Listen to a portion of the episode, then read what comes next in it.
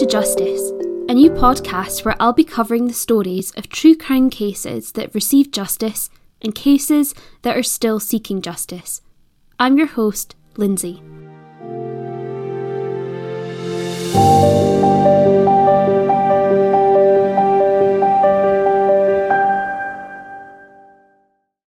Today I'll be covering the case of Jodi Jones, who was found murdered just age 14.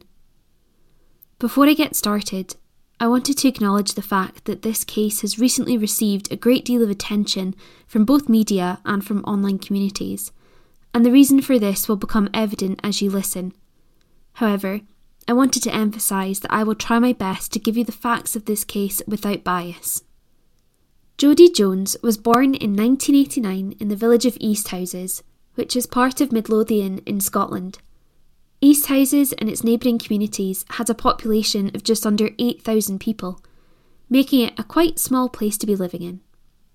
It was one of those places where crime was low, where people felt safe and felt like they knew mostly everybody living there.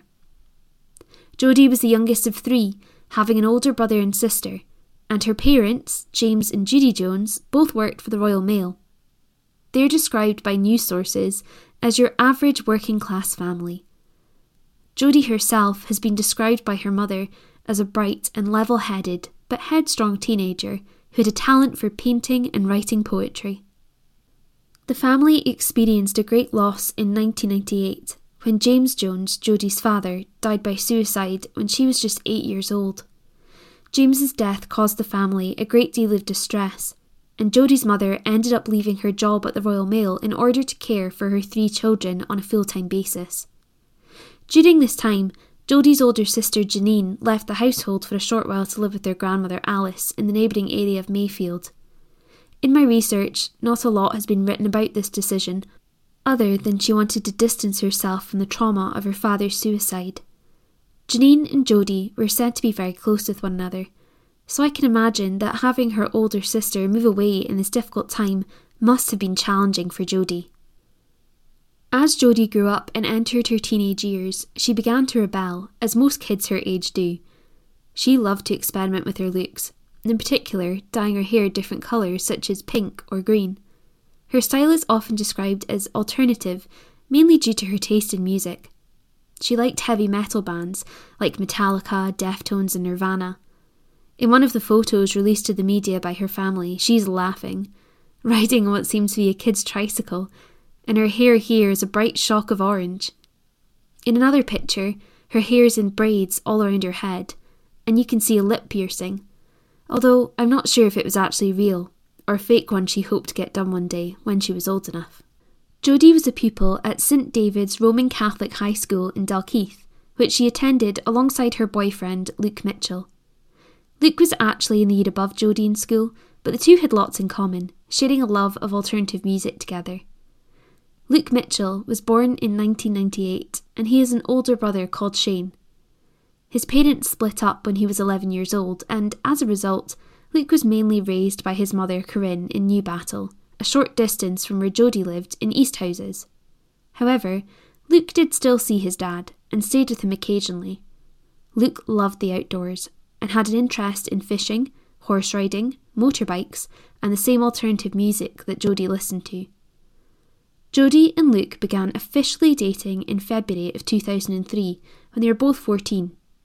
Luke was Jodi's first serious boyfriend, and it was clear she was just infatuated with him. She wrote in her diary, I think I'm actually in love with Luke. Not in a stupid way. I mean real love. God, I think I would die if he finished with me. If I'm crying, he hugs me and strokes my hair. He's so sweet. No matter what he says, I believe him. Jodi initially kept her relationship with Luke a secret from her family, only telling her older sister Janine at first. But Janine didn't keep that secret for long, instead, telling Jodi's mum all about Luke.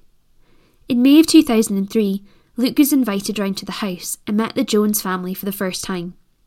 Jodi and Luke quickly began to spend a great deal of their time together, often walking through a stretch of woodland known as Rowan's Dyke Path that connected Easthouses and Newbattle to meet up and then hang out.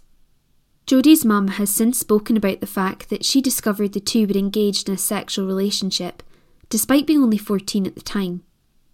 Jodi had also begun to get into trouble at school more frequently. Jodi had begun to skive school. This is maybe not an exclusively Scottish phrase, but one we use here to describe someone who's truanting. Not only was she missing lessons, Jodi had also begun smoking weed, often with Luke, and she was also drinking alcohol with him and their friends.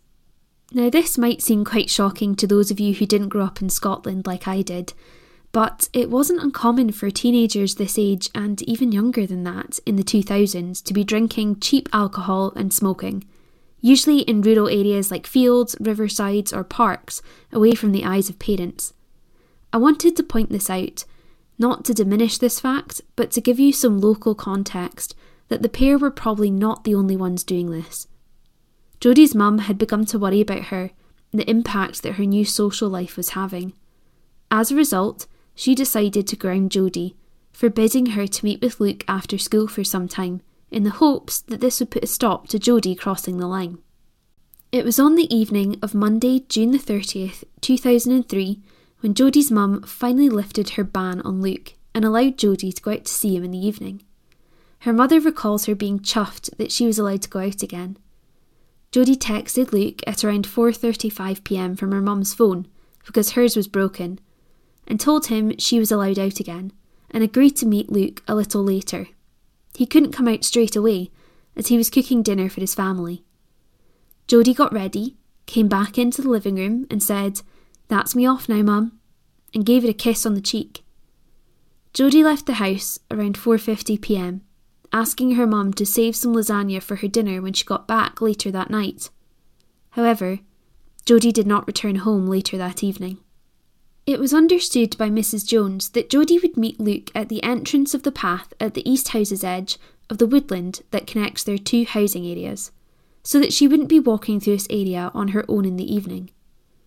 At 5:40 p.m., Luke phoned Jodi's house, and he spoke to Alan Ovens, the partner of Jodi's mum.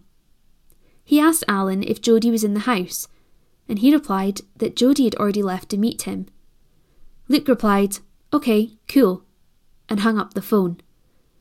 The evening in the Joneses' house carried on as usual until it started to get late, and Jodi did not return home by her curfew of 10 pm.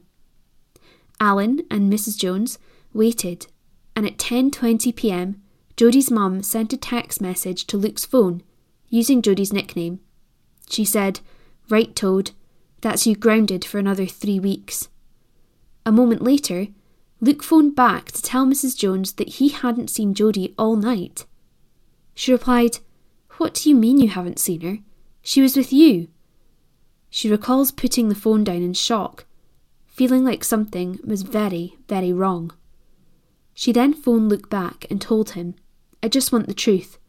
If she's with you, I don't care. I just want to know. He said, I haven't seen her. Luke told her that he was going to go out and look for her. Mrs. Jones began phoning friends, asking if they'd seen or heard from Jodi, but nobody had. Eventually, she decided to phone the police and report Jodi as missing. At 11:20 p.m., two police officers arrived at Jodi's house to take missing person details from her mum. In the meantime, Jodi's grandmother Alice, her older sister Janine, and her boyfriend Stephen Kelly decided to form a search party in the hopes of finding Jodi quickly. They focused on the route that Jodi normally took to Luke's house, the one on the Rowans Dyke woodland path. As they began to search at the Easthouses end of the path, Luke Mitchell joined them, having walked the path from the Newbattle side. The group decided to double back and walk towards Newbattle in case Luke had missed something. Luke had also brought along his German Shepherd dog, Mia, who was in the process of being trained by a professional as a tracking dog.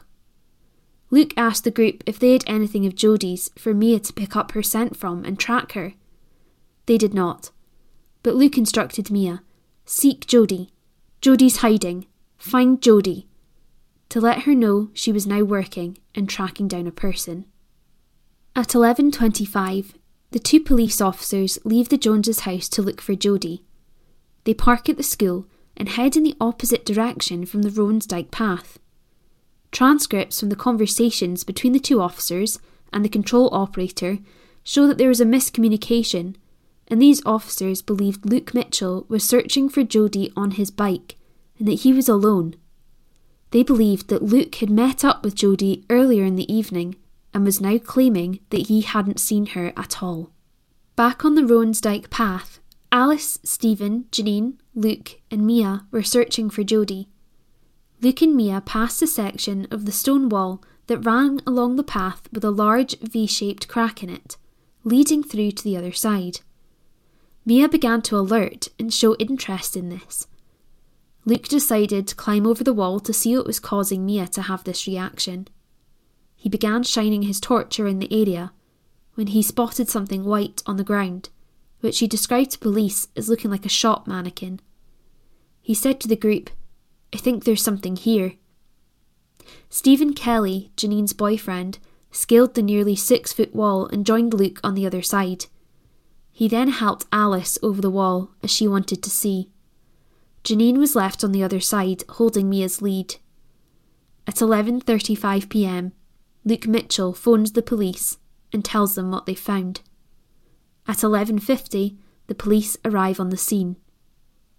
The search party are taken to the car park of the local high school, but Luke is asked to remain behind. Despite Luke being the only child in the searching group, the police ask him, and only him, to climb back over the wall and show them Jodi's body. Luke refused to go back over the wall. The police officer went alone to see the crime scene. After this, Luke was brought to the car park, where he sat on a curb and smoked a cigarette with Stephen Kelly. He was then approached by the police and asked to get into the back of the police car with his dog, Mia. Before we go further into this timeline of events, I'm going to go into some detail now about the condition of Jodi's body. If you do not wish to hear this, I would advise skipping a minute or two ahead. Jodi was found only wearing her socks, rolled down as if they had been pushed off when the rest of her clothing was removed. Her hands had been tied behind her with her own trousers. Jodi had been strangled, and her neck had been so severely cut that she was nearly decapitated. Her hair had been torn out by the roots, and she had been beaten. Her body was mutilated, and there were cuts and stab wounds around her eyes, on her right cheek, her stomach, inside her mouth, on her arms, and on her left breast. Her body had also suffered injuries post mortem. The area around Jodi had a large amount of blood, and Jodi's defensive wounds showed that she put up a fight against her attacker. Jodi would have lost around five litres of blood in the attack. The detective superintendent leading the inquiry told the media that Jodi had suffered, quote, a high level of violence, and went on to describe it as one of the most violent crimes I've ever experienced in my 28 years as the police officer. It goes without saying that this crime scene is one that most likely holds significant evidence that will help to find Jodi's killer, whether that be hair, skin under Jodi's nails, fingerprints, or DNA. But unfortunately, the police in charge of the investigation failed to secure the crime scene properly or even handle the evidence in the best way possible to preserve it. At 1am, the senior investigating officer arrived on the scene. At 2:10am, a doctor officially pronounces Jodi as dead. At 3am, two identification officers, a photographer and a videographer arrived to document the scene. At 4:45am, the forensics officer arrives. However, they can't get over the wall due to a medical condition and a new forensic officer has to be called and will arrive at the scene later. Forensic officers should examine the body and the scene as it is found and before anything is moved or altered in order to gather evidence in the best way possible. However, when the replacement forensics officer arrived at 8am, they found that the two identification officers had gathered Jodi's clothing and belongings but didn't record how they were collected or packed up. Jodi's body had been rolled onto a plastic sheet, and some of the branches around the area were cut down to allow officers and professionals to access the scene with ease. Jodi's body had been left uncovered this entire time, leaving any evidence that may be on her exposed to the elements, including rainfall that night. At ten past ten on the morning of the 1st of July, Jodi's body was finally removed from the scene. Whilst all of this was going on, police had a focus on Luke Mitchell. After being asked to get into the police car, he was brought to Dalkeith police station at 12am. On the way there, a police officer phoned Luke's mum, Corinne, and asked her to meet them at the police station, confiscating Luke's phone after this. When Luke arrived, he was stripped of his clothing and put in a paper forensic suit. He was searched, swabbed, and questioned. All of this was done without Luke having a parent or appropriate adult with him. The police were particularly interested in the fact that Luke had so easily found Jodi's body during the search, and as a result of this, he quickly became the main suspect in her murder. It's important to point out that none of the other people who were part of the search party were brought for questioning at this stage in the investigation. Not even Stephen Kelly, who'd also climbed over the wall with Luke when Jodi's body was first discovered. Luke's mum arrived at the Dalkeith police station and was briefly interviewed. She remembers seeing the audio cassette tapes used. Hers said witness, but the one with Luke's interview on it said suspect. Very quickly, the story of Jodi's murder had reached the press and was making national news, which was not unsurprising. The fact that such a horrific murder of a child had happened in a small rural community made the story even more shocking and sensational to the public. What happened to Luke and his family next is often referred to as trial by media. Newspapers began taking photos of Luke Mitchell at every opportunity, going so far as to throw themselves onto the bonnet of Corinne's car to get a good angle of him. Luke was asked not to attend school for a while, as there were fears over his safety and the safety of other pupils in the school. When Luke did return a few days after Jodi's body was discovered, he was separated from other pupils and not allowed to join in with regular classes. Luke and his mother disagreed with this treatment, and as a result, within two months, he was suspended from school. Luke never returned to high school after this, despite being legally entitled to full education until he was 16 years old. Police conducted a search of Luke's house, taking items of his clothing, personal items from Luke's bedroom and around the house, computers, and most significantly, a pouch for a fishing knife that belonged to him. Just after his 15th birthday, Luke was detained under Section 14 on the 14th of August, and he was brought to the police station to be interrogated. A Section 14 is where a constable has reasonable grounds to believe that someone has committed or is committing a crime and can question them to further their investigation. They're allowed to question the person for six hours and make a decision on their detainment. Luke didn't have a solicitor with him during this questioning. Instead, he had a state appointed appropriate adult who is meant to be there to safeguard the rights and welfare of a child who's been suspected of a crime. The police start off the interview asking Luke about his life, who his friends were, and about his habit of smoking weed.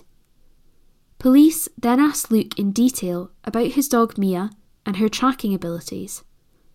They then asked Luke about his sex life with Jodi, asking him about how often they had sex, where did it often happen, and what parts of a woman he found erotic. This half of the interrogation lasted nearly three hours. It's worth noting that Luke is a minor and during this line of questioning, his appropriate adult didn't step in once to remind the police that he was a child. They had a quick break and they returned to questioning. Luke then asked to speak to his mum, but the police refused and said that she was a witness in his defence. He asked for a solicitor, but again he was refused. The interview carried on with him being questioned about his ownership of knives they showed Luke pictures of a fishing knife. They then went on to tell Luke that they found his DNA in a stain on Jodi's bra. This, however, was not entirely true. They had found a partial match for Luke on Jodi's clothing, but a partial match of this DNA can't match to just one person. It's partial. Instead, it will be a match to thousands of other men. Luke was released again after six hours. What is interesting to note is that they did find a DNA match for a stain on Jodi's t shirt, a complete DNA profile that would match to just one person and one person only.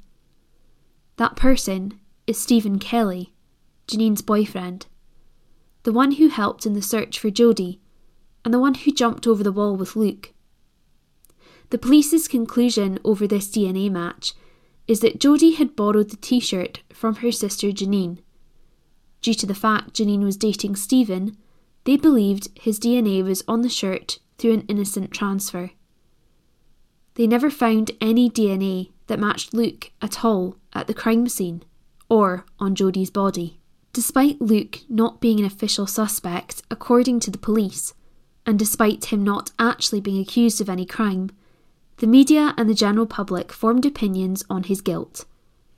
As I said earlier, photographs of Luke alongside his full name were published in the press despite him being a minor at the time. Articles called out his music choice and said this linked him to satanic worship and the devil.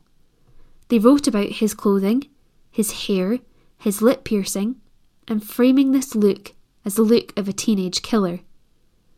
They wrote about how he was emotionless and cold.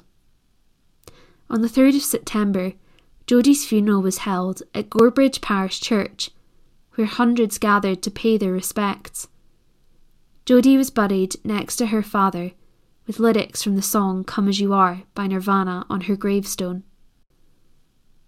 Luke Mitchell was told he could not attend the funeral by Jodi's family. They said his presence would turn it into media circus, and I don't think they were wrong. Instead, Luke and Corinne held a vigil at home. Sky News phoned to ask if they were going to the funeral, and Corinne told them no, but she invited them to film their vigil for Jodi. She said that she hoped doing this would show the public that Luke was not the emotionless killer the press had painted him out to be. Sky News filmed Luke lighting candles in Jodi's memory. Corinne and Luke then sat on the sofa and the interviewer asked Luke some questions. At first, they were relatively sympathetic towards Luke, asking him to speak about how life had been for him since discovering Jodi's body. However, the interviewer quickly began to ask Luke outright if he murdered Jodi Jones. Having watched the interview myself, it's uncomfortable. Corinne has her arm around Luke and begins to rub his shoulder and neck to comfort him as the questioning gets intense. Later on, Corinne states that this was the moment the public and press fully turned against Luke and they lost any support they had left.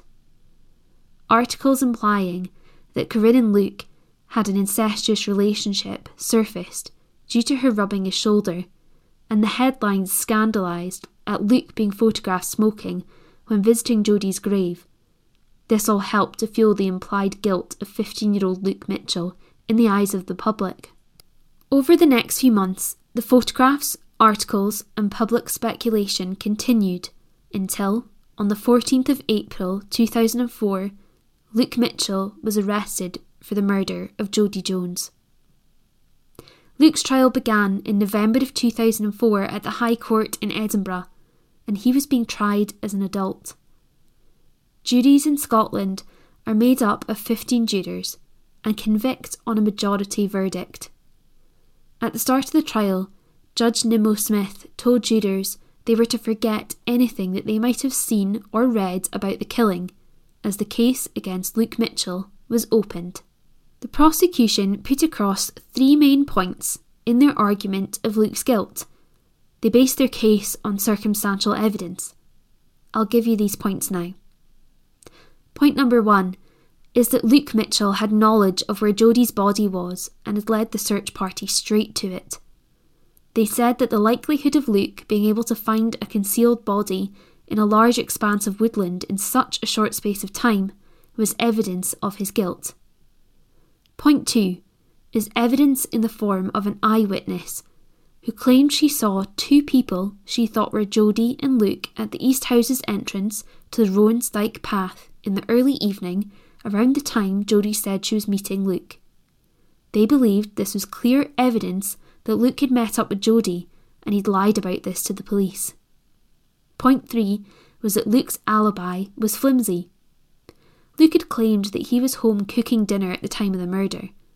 His brother and mum initially corroborated this story, However, later on, Luke's brother Sean was questioned by police again about this story, and he said he was actually watching pornography upstairs and he couldn't be sure that Luke was actually at home.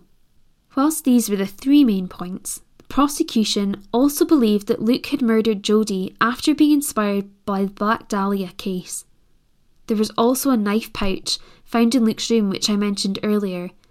It had JJ 1989 to 2003, and The finest day I ever had was when tomorrow never came, written on it in pen.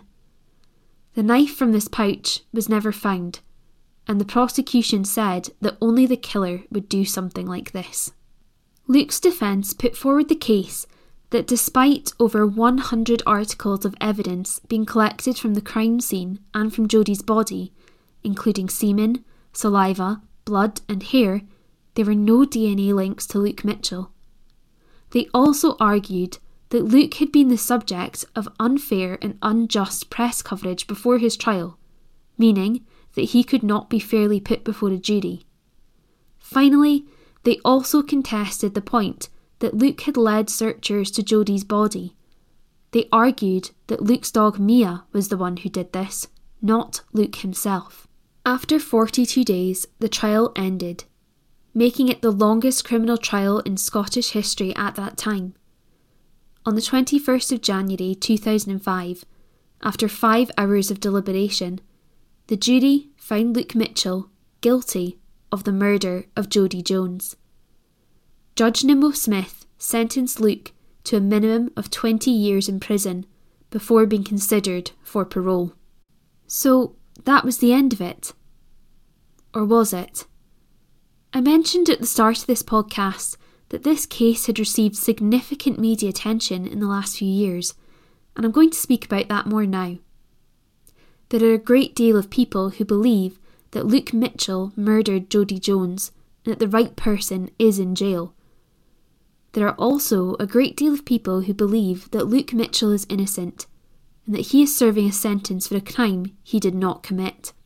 In the time that Luke has been in jail, he's launched several appeals against his sentence, always maintaining his innocence. These appeals have all been rejected. In 2021, a documentary called Murder in a Small Town was broadcast on Channel 5, with 1.5 million people watching. This documentary was in Luke's favour and was created to put forward other possible suspects who might have murdered Jodi instead of Luke Mitchell. It called the police investigation into question and raised points that the public might not have been aware of and that may support Luke's innocence. I'm going to give you a summary of why Luke's supporters believe that he is innocent in the murder of Jodi Jones and who they believe may have done this instead. Firstly, the evidence gathered from the crime scene and from Jodi's body does not point to Luke at all. As mentioned, this was a horrific and violent crime in which Jodi lost a significant amount of blood, and she fought back.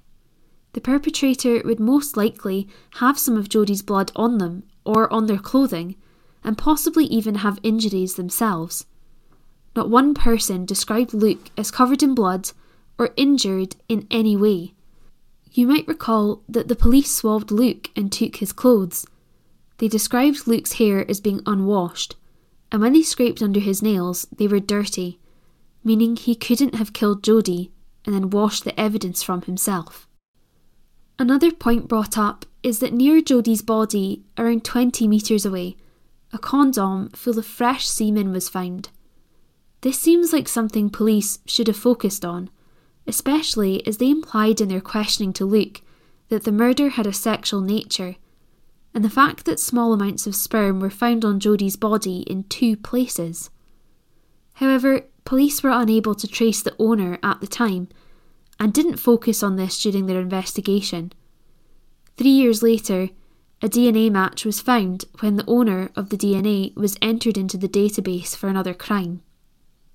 This man's official story is that on the night that Jodi was murdered, he'd entered the woods around 8 or 9 pm and walked along the strip behind the wall. Despite it being daylight until around 10 pm on that day, he claims he did not see Jodi's body, which police say should have been there since quarter past five that evening. This man told the police he had gone to the woods to masturbate due to sharing a room with his brother at home and having no privacy. He said his friend had given him the condom. When his friend was asked, he denied this.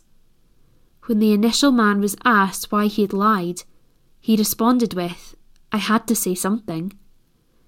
This man also told the police that he had gone back to masturbate again behind the tree there the day after the murder took place, despite knowing someone had been killed there.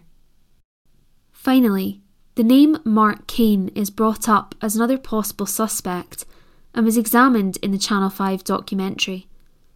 A friend of Mark, Scott Forbes, told the filmmakers that Mark had visited him on the day after Jodi was murdered and was very disturbed. He described him as having scratches on his face and said that he'd been drinking and taking drugs in Newbattle Abbey Woods, near where Jodi was murdered. When Scott asked him about the scratches, Mark said he'd fallen into a bush. But when Scott continued to ask, not buying Mark's story, he left Scott's flat in a hurry. Mark has recently passed away, and police said he's not a suspect. With Luke's 20 year sentence coming to an end very soon, it doesn't mean that he's going to be released from prison. It just means that he may be considered for parole. Despite being officially solved and with a suspect in jail, this case will most likely remain in the media and in people's minds for many years to come. As this episode comes to an end, I wanted to bring it back round to the person at the centre of all of this Jodi Jones. It's easy for a victim of a horrific crime like this to become so minimal in their own case, but I wanted to take this moment to remember Jodi as a teenage girl who loved music, who loved expressing herself, who had a talent for art and poetry, who loved sunflowers and was described as a ray of sunshine by her family. I hope that whatever happens in the future of this case, Jodi has justice. Thank you for listening to this podcast. If the platform you are listening on allows reviews, I'd be grateful to hear what you think. And I hope to see you in the next episode.